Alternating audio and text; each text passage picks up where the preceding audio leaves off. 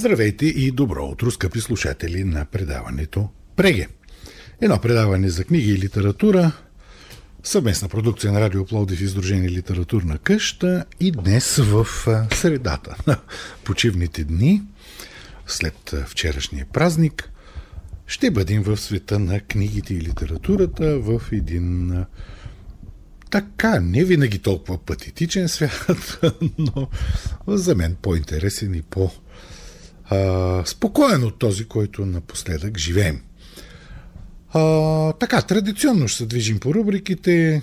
Разбира се, ще има акценти, но акцент е нашето събуждане, защото бодрото настроение, когато сме в света на книгите и литературата, е важно нещо. Буди ни как традиционно. Кой го прави? Мария Дамова с първото музикално парче. Ето, започваме. Преге!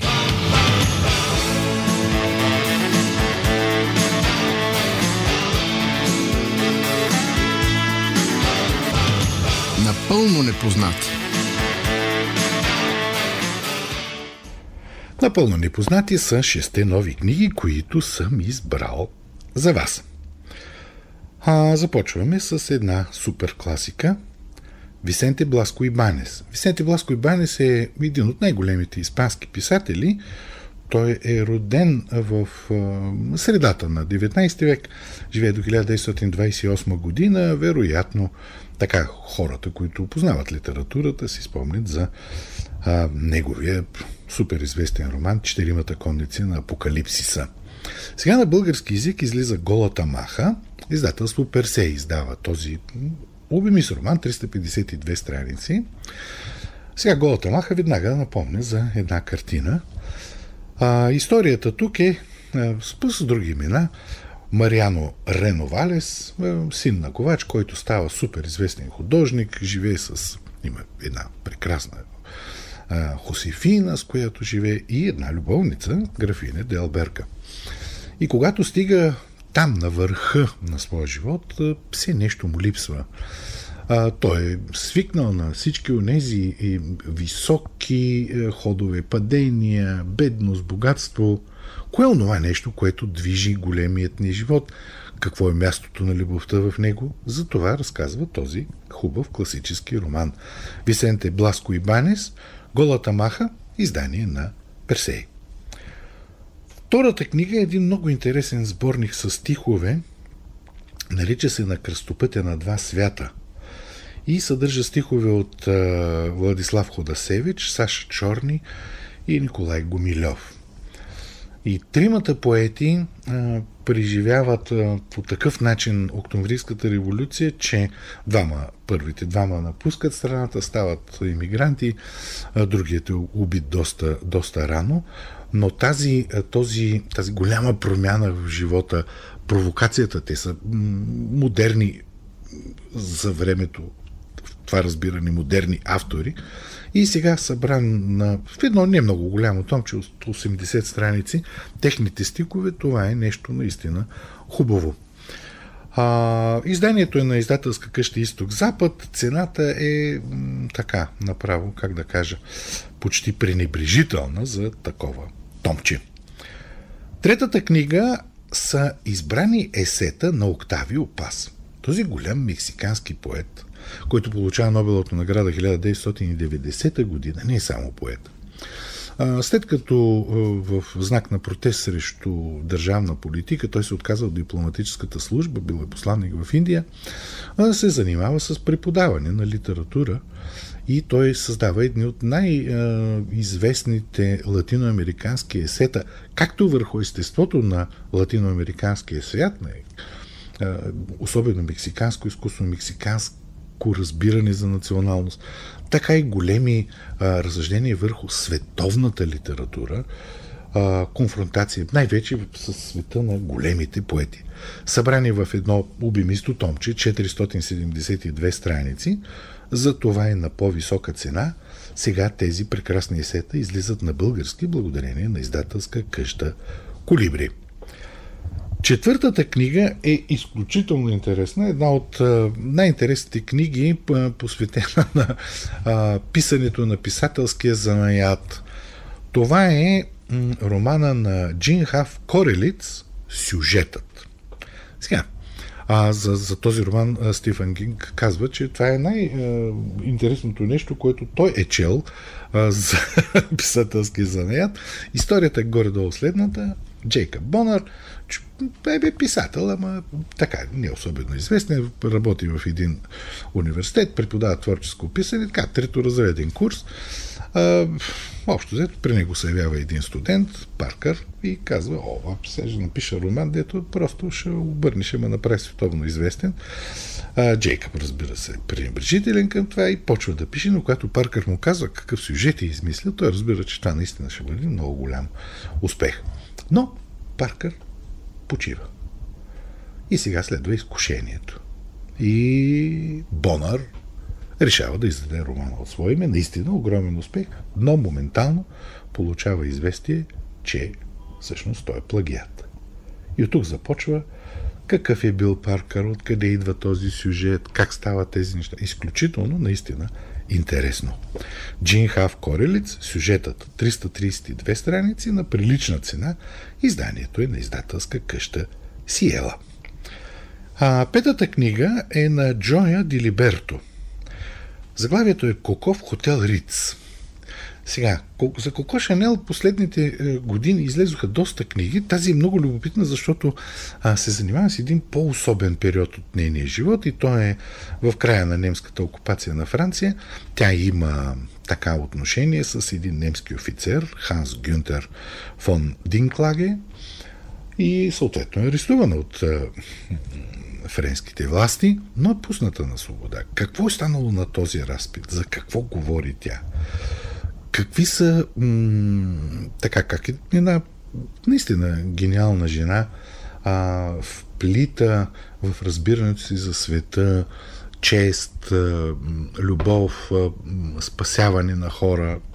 Много любопитно, е, защото е един от много непознатите елементи на нейната биография. И така, Джоя Ди Либерто, Коко в хотел Риц, 320 страници на много прилична цена. Изданието е на издателска къща Хермес. И последната книга е на една непозната у нас авторка, Сесил Тормай. Тя е унгарка, консервативен унгарски автор. И когато 1919 година в Унгария се осъществява социалистическа революция, такава каквато в Съветския съюз – това е времето. 133 дни, дни трае тази а, така съветска република. Бела Кун е водача, но а, съществува една група момчетата на Ленин и насилието, с което в което с тези 133 дни вилне в Унгария е, е така не искам да казвам тази дума, но страшно потрясаващо. И тя е гонена, разбира се, като консервативен автор и започва да се крие насам натам и води дневник за всичко това, което се случва.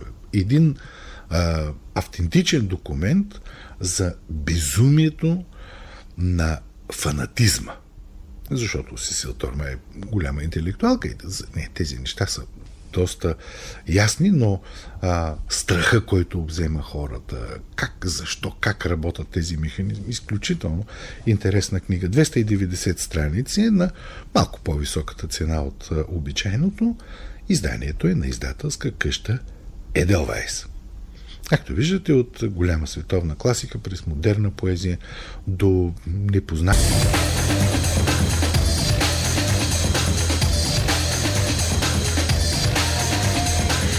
Матрицата. Да, матрицата, матрицата, книги, актуален календар. Винаги има много какво тук да се каже. Започваме моментално с днешната дата. 4 март. На 4 март 1928 година е роден Алан Силитол. А, по така, нашите ученически, студентски години той беше един от много популярните автори. След това изчезна, никакъв го нямаше защото той е от така това сърдито младо поколение, бунтарско и изчезна. Просто не, нямаше. Докато миналата година издателство Кръг а, преиздаде самотния бигач на дълго разстояние, а, което така хубаво е и днешните поколения, поне четящи млади хора, да се, така да видят този бунт на, на младия човек спрямо света през а, словото на Силитол. Друго голямо име, свързано с тази дата, е Ришард Капушински. Той е роден на 4 марта 1932 година. Един от големите полски автори, което а, Журналист е, разбира се, пътеписите му са в основата на много от нещата, които, които издава много голям мислител. И а, така, съчетанието между наблюдение, факт и голямата интерпретация, това, което да кажем у нас, просто ни бяга. Ние като че почти не може да го видим. Може би има такива автори, но, но не може да ги прочетем. А в неговото творчество може да бъде видяно. И при него нещата стояха така. А, появи се с едно томче, избрано 2001 година. След това нещата някак си а, така изчезнаха. Изток-запад издаде пътешествие с Херодот 2006. Голям, а, голям вакуум. И след това издателство Сон Издаде автопортрет на репортера, стремителния ход на историята, записки на 20-21 век и другият, и пак Сон 2017 година издаде Лапидариум 4, 5 и 6, така че все още книгите на Капущински могат да се намерят. И третото име на тази дата, 4 марта 1965 година, е роден Халет Хусейни. А, общо взето също ловеца на хвърчела, който се появи 2006 година, всичките му книги излизат в Обсидиан, така, смая хората и след това излезоха хиляди сияни сънца, а планините ехтяха и оттам нататък тишина. 5 март.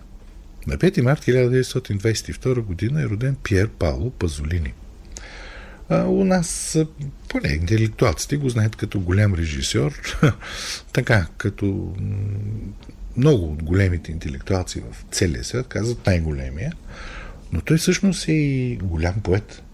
Не само поет, той е писател. А, неговата поезия е много, не бих казал, да, да, особена.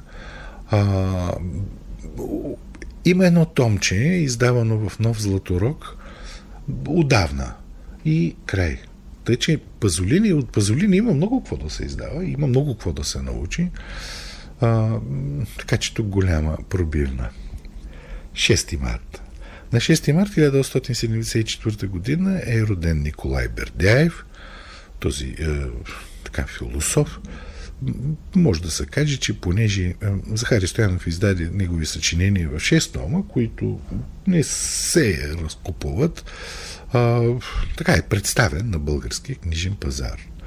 Това абсолютно не въжи за Станислав Ежи Лец, който е роден на същата дата, само че 1909 година, един от най-големите европейски сатирици, поляки. А, нищо няма от него. Флюрир преиздаде в Чесани мисли 2004 година, тя се изчерпа веднага и край. И тук, 6 март 1927 тогава е роден Габриел Гарсия Маркес. Сега, за Маркес а, там поради ред причини имаше много дълги периоди, в които той отсъстваше на българския книжен пазар. Най-накрая нещата се уредиха по някакъв начин и издателство Лачезар Минчев така поддържа интереса към него с ново оформяне на томове, с преиздаване, с така, наистина. Е, така се прави. А, няма да казвам всичко, което е на пазара, защото на пазара има много неща. Примерно пътешествие по източна Европа. Нещо, което не знаехме. Неговите е, посещения в тези страни и пътеписната 2019 година. Големият 100 години само. Та 2020 година, мисля, че е последното издание. А, в едни томове да живееш, за да го разказваш. Два тома, 2020 година. И така, всяка година излизат примерно 22 година излезоха очи на синьо куче, едната книга и другата, полковникът няма кой да му пише, събуди много спорове за, относно новия превод. И съвсем наскоро излезе а, погребението на мама Гранде, за което казах в едно от предишните предавания, така че благодарение на издателство Лъчезар Менчев и благодарение на големия читателски интерес, Габриел Гарсия Маркес стои добре на българския книжен пазар. 7 март. На 7 март 1893 г. е роден Райко Алексиев. Тук трябва да припомня за изключителната книга на Ивайла Александрова Горещо червено, която преди, може би, 13-14 години а, не виждам защо да ни бъде преиздадена. Защото Райко Алексиев е един феноменален, феноменален човек. А, с своите сатирични вестници, които той издава, той забогатява. А, разбира се, той е съден от Народния съд, но е убит предварително, от злост човешка, защото не е пускал някои неща в своите вести. Ами не е смятал, че Крум Кюлявков е голям автор.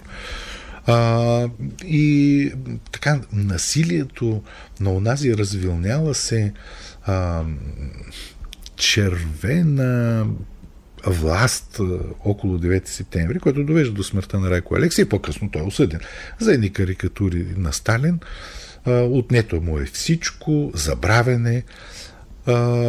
Направиха са някои опити да се издаде нещо българска история, издаде хумористична история на българите от самия Райко Алекси 2019 година, но все още остава непознат за нас, особено за младите поколения. На същата дата, 7 марта 1924 година, е роден Кобо Абе – и тук нещата с този японски класически автор изглеждат изключително зле. Няма нищо. Последното издание от 2010 година, жената от пясъците, надали може да бъде намерено някъде. И така стигаме до прословутата дата 8 март. Сега 8 март в България винаги под времето на СОТ се е празнувал като женски празник и Ден на майката. Международният ден на майката е през май месец, разбира се. А, но самият 8 марта е Международен ден на жената. О, не, обявява този, този празник. Но поколение, ето и, и моето поколение, сме израснали с това, а пък и, и нашите деца, с това, че на 8 март се отбелязва а, най-вече а, така, уважението ни към а, жената майка. Тук винаги препоръчвам книгата на Катя Зографова Бележити жени на за България. Фабер издаде 21 година. Така, интересно. 9 марта. На 9 марта 1859 година е роден, роден Петър Алтенберг. Петър Алтенберг е сега не е правилно това сравнение, но толкова моден и толкова нашумял автор, както като в началото на 20 век, както беше Пауло Коелю, когато се появи с първите му романи, като Абе, всички знаят Петър Алтенберг. Така е било и в България, впрочем. А, превеждал го и Димчо Димилянов, Багряна е била въодушевление от него и така нататък. М- напълно непознат беше за българите. Благодарение на издателство Гутенберг беше произведено едно томче край езерото. Алтенберг пише миниатюри, силно лирични, импресионистични, мелодраматични, романтични. И това томче, което иначе е излизало 2019 година от български почитатели на Алтенберг, беше произведено край езерото се казва, може да се намери. 9 март 1907 година е родната дата на Мирче Илиаде.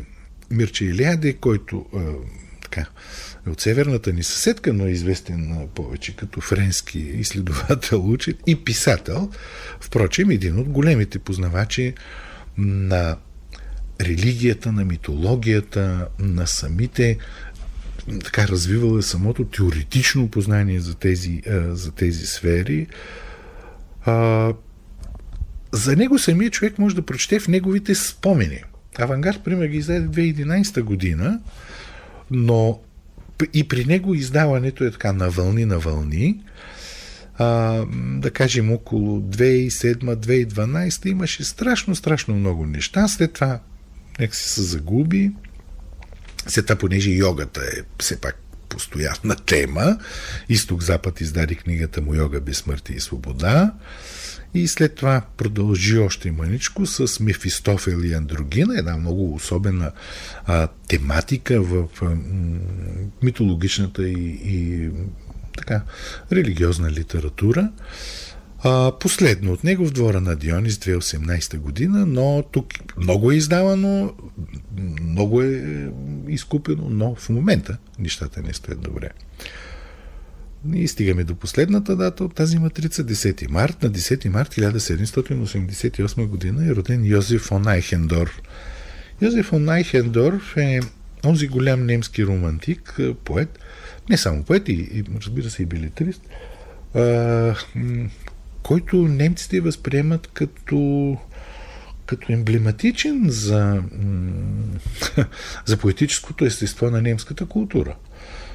Разбира се, името му е злоупотребено в неговия роден дом.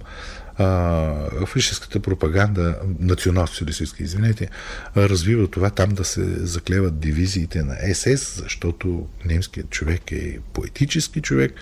Та след това, нали, поради цялостната реакция спрямо тази пропаганда е едва ли не е потиснат, забравен, благодарение обаче на именентното литературознание след Втората световна война на големи е, литературоведи като Емил Штайгер, започва едно връщане и преоткриване на този изключителен немски романтик. У нас напълно непознат.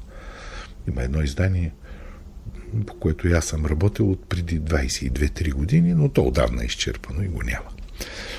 А, следващото име е това на Борис Виян. Той е роден на 10 март 1920 година. Много, как да кажа, енергичен, разнолик, интересен автор. И за това и от него има. Постоянно се признава, явно се търси. Десетина заглави има на пазара. Последно, последното е Есен в Пекин от 2020 година. И последното име в днешната матрица е на Феде Филкова. Тя, тя е родена на 10 март 1950 година. Напусна ни преди време една от изключителните литературни хора на България.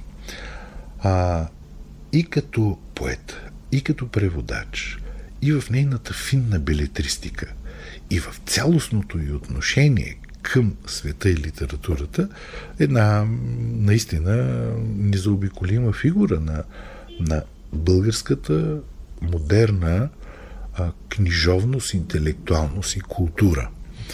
Много фин човек. За нея излезе миналата година един сборник с ръка на сърцето Фери Филкова в Кралица МАП така че поне е опазено доста така бързо преди да се разпилеят представите са опазени анализи, спомени и т.н. А, от нея самата последното нещо, което е излизало е 2020 година и това е един сборник с стихотворение толкова е кратко, това са нейни стихове от 1969 година до 2019 година а, така че, може би на пазара само това е достъпно от нея. Така, това беше матрицата за следващата седмица, а сега малко музика.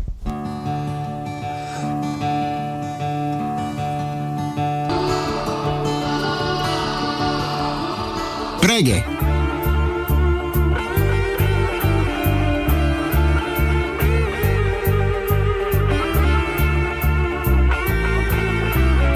седмото небе. В рубриката за плодиски литературен живот само искам да кажа, че в литературния салон Spirit and Spirit, т.е. в петното на Роршах, на 7 март от 19 часа ще бъде представена Василена Спасова. Тя е плодичанка, завършила е творческо писане в Англия, с това се занимава, но сега явно е тук и ще бъде представена книгата и писма до теб, до нея и до никого. Това е една особена проза с силно така, лирично съдържание, но, но не това е най-важното. Най-важното е, че тя е свързана с един проект, тя е свързана с отношения между деца, хора. А, много любопитна. Самата, това е дебют на нейна книга, излезе в Женет 21 година, но интересно е един млад човек, който а, така се вълнува от тези неща и творчески работи точно в областта на написането. Срещата с него би била винаги много интересна, а, защото на мен, примерно, тези млади хора, които сега навлизат в писането, са ми много а, любопитни как виждат света. Айде, за големите как да кажа, вчера гледах филма за Емил Табаков, това поколение с ясни ценности, с ясни ориентири, с ясна енергия. Как е при младите? Любопитно. Ето затова хубаво човек да отиде в петното на Рошах на 7 марта от 19 часа. Василена Спасова, писма до теб, до нея и до никого. Издание на Женет 45. Close your eyes and I'll kiss you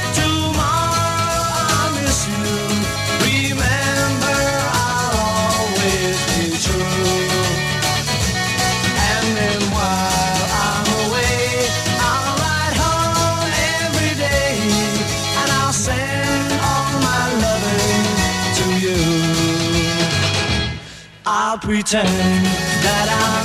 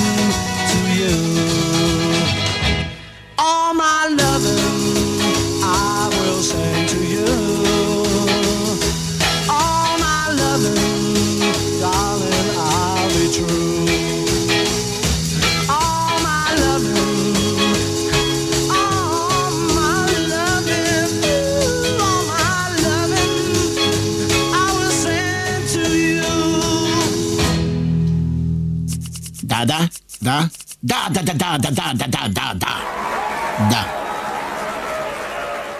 В рубриката Да, да, днес реших да ви представя една книга на Жустин Омс Клер де Люн Лунна светлина. Сега, тя е издание в поредицата на издателство Ерго Нова българска проза и Жустин Томс е дебютант. А, както каза самата Жустин Томс, това не е псевдоним, това ми е името, защото съм арменка. А, да, тя е човек с опит в а, комуникациите, в преподавател в университета, но дебютен е романа. Сега, кое и защо го избрах точно днес да го представя?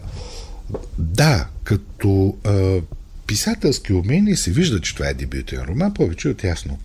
Но историята, която вълнува авторката и която тя предава, така, хронологично, както се, разказва, а, без особени някакви хватки, е следната. Тя е за една млада жена, която че, арменка, израснала в Цариград, но по време на гоненията на геноцида срещу арменците трябва да напусне, заживява в, във Франция. Във Франция запозна с един българин и с него идва в България. Живеят хубав, щастлив живот до 1944 година, когато тя, съпругът и изобщо цялото семейство попада в, а, в графата бивши хора. Сега, тук сюжета, който познаваме, е развит по малко по-друг начин. А, мъжа изчезва, Тя е заточена първоначално, след това детето е отнето, след това попада в женски лагер. В този женски лагер се случват някои интересни неща, но а, сюжета се развива двупланово. Значи, как онзи а, син на портиера до 1944 година в къщата, в кооперацията, която живеят, става партиен секретар на София и какви са отношенията между тях, разбира се, от негова страна насилнически, грозни и как тя се умява в всички страдания, които изживява, да запази, да запази е, женското естество тъкмо като майка. Тя осиновява едно дете, родено от друга лагерничка и се умява да прости за всичко това, което се е случило в живота й. Да, романа има един малко мелодраматичен момент с това, че тя най-накрая се умява да открие а, своя откраднат от народната власт син и а, така финалните а, страници показват, че независимо от а, всички как да кажа, от всички тежести, които могат да бъдат хвърлени върху едно семейство, върху едно човешко същество, а, майчиното начало е изключително силно. Децата по инстинкт, независимо дори са превъзпитани от една власт, винаги са свързани с майка си, както и обратно майките с тях. А, така че този м- от друга гледна точка разказан сюжет, който ние иначе познаваме от много, от много романи, а, сега, разбира се, преобладаваща част на романа е преживяванията вътре в лагера, а, направени по автентични свидетелства а, с жени, говорено, които така, които са преживели тези неща. А, но, но е много силен в а, как да кажа, много силен е в а, по отношение на изграждането образа на жената майка. А, тъй, че да, тези неща не би трябвало да се забравят и той засяга не толкова, как да кажа, онзи исторически момент, колкото различни лични мотиви в хората, които ги движат да бъдат насилници, но и да устояват на насилието. И майчинството, майчината любов се оказват една от най-големите и силни енергии, а, които, които могат а, просто да опазят човека.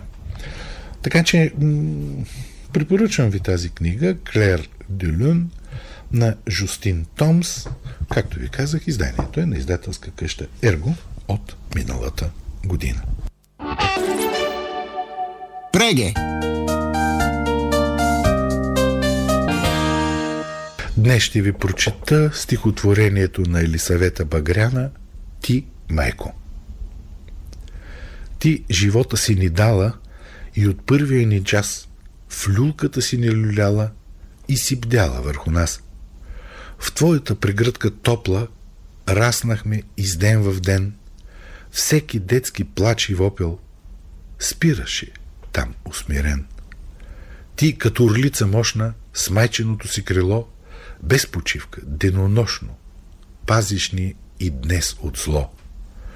За да бъдем ние здрави, силни, пъргави, добри, ти умората забрави, ти се с грижите бори. Да сме предани другари, синове и дъщери, да обичаме България, той в сърцата ни дари. Затова с обич вечна, майко, ние ще те дарим и горещо, и сърдечно днес ти благодарим.